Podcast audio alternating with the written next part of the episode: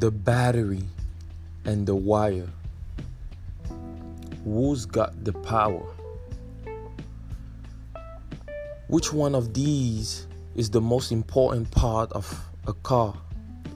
The battery or the terminal wire? You have probably never heard of the little red wire that connects the battery to the rest of the engine in the car. If you are like most people, you will say the battery, it has the power. Your car has about 60,000 parts. The battery says, I'm in charge of all of them. Nothing start without me. I'm the battery. I have the power. Power, power, power. I'm the one who starts everything. Nothing starts until I arrive. I'm the power. I've got the power to start the engine. Doesn't that sound like some people we know? Well, if the battery is the most important part of the car, let's disconnect the wire. The battery costs about 150.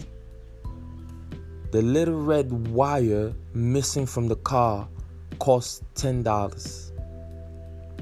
You have 59,999 working parts and only a $10 wire is missing.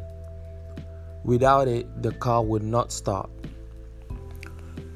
Your car may be worth 40,000, 50,000 or even 100,000 but it can be immobilized by this $10 wire.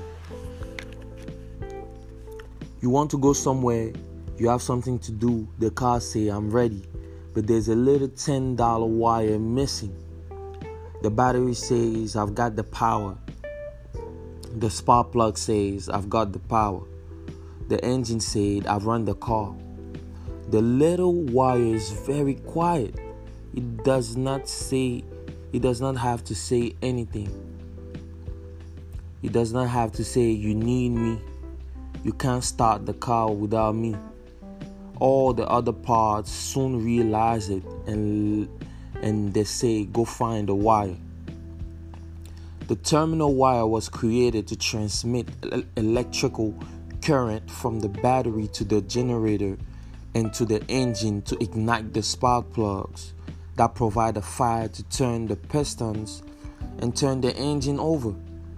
In essence, the little terminal wire was designed to be the leader in the area of electrical transmission.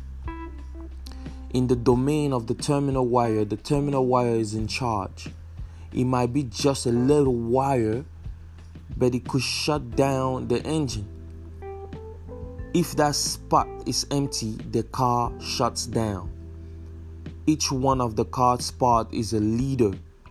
A spark plug can never be a battery. A battery can never be a manifold. A manifold can never be a generator. Therefore, in the domain of the battery, the battery is in charge. It is unique because only it can be the battery.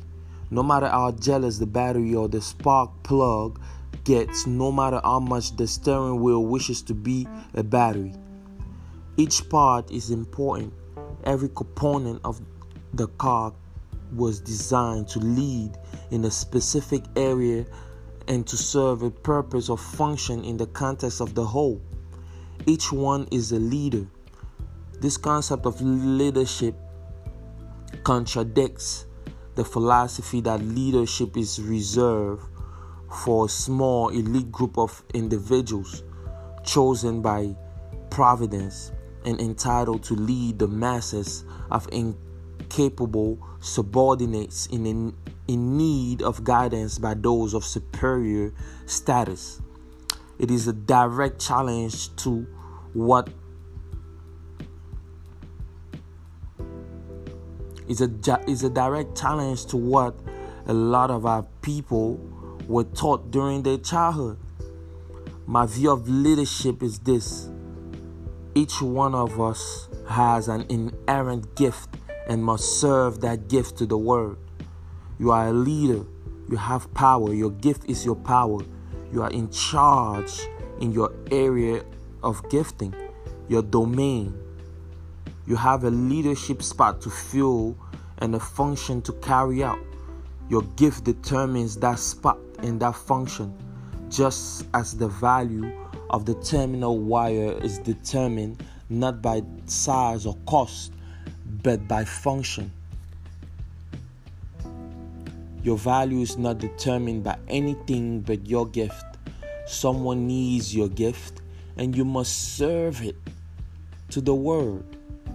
You also need the gift of others be it to live. So, who's in charge? You are in charge. And who's got the power? Every one of us.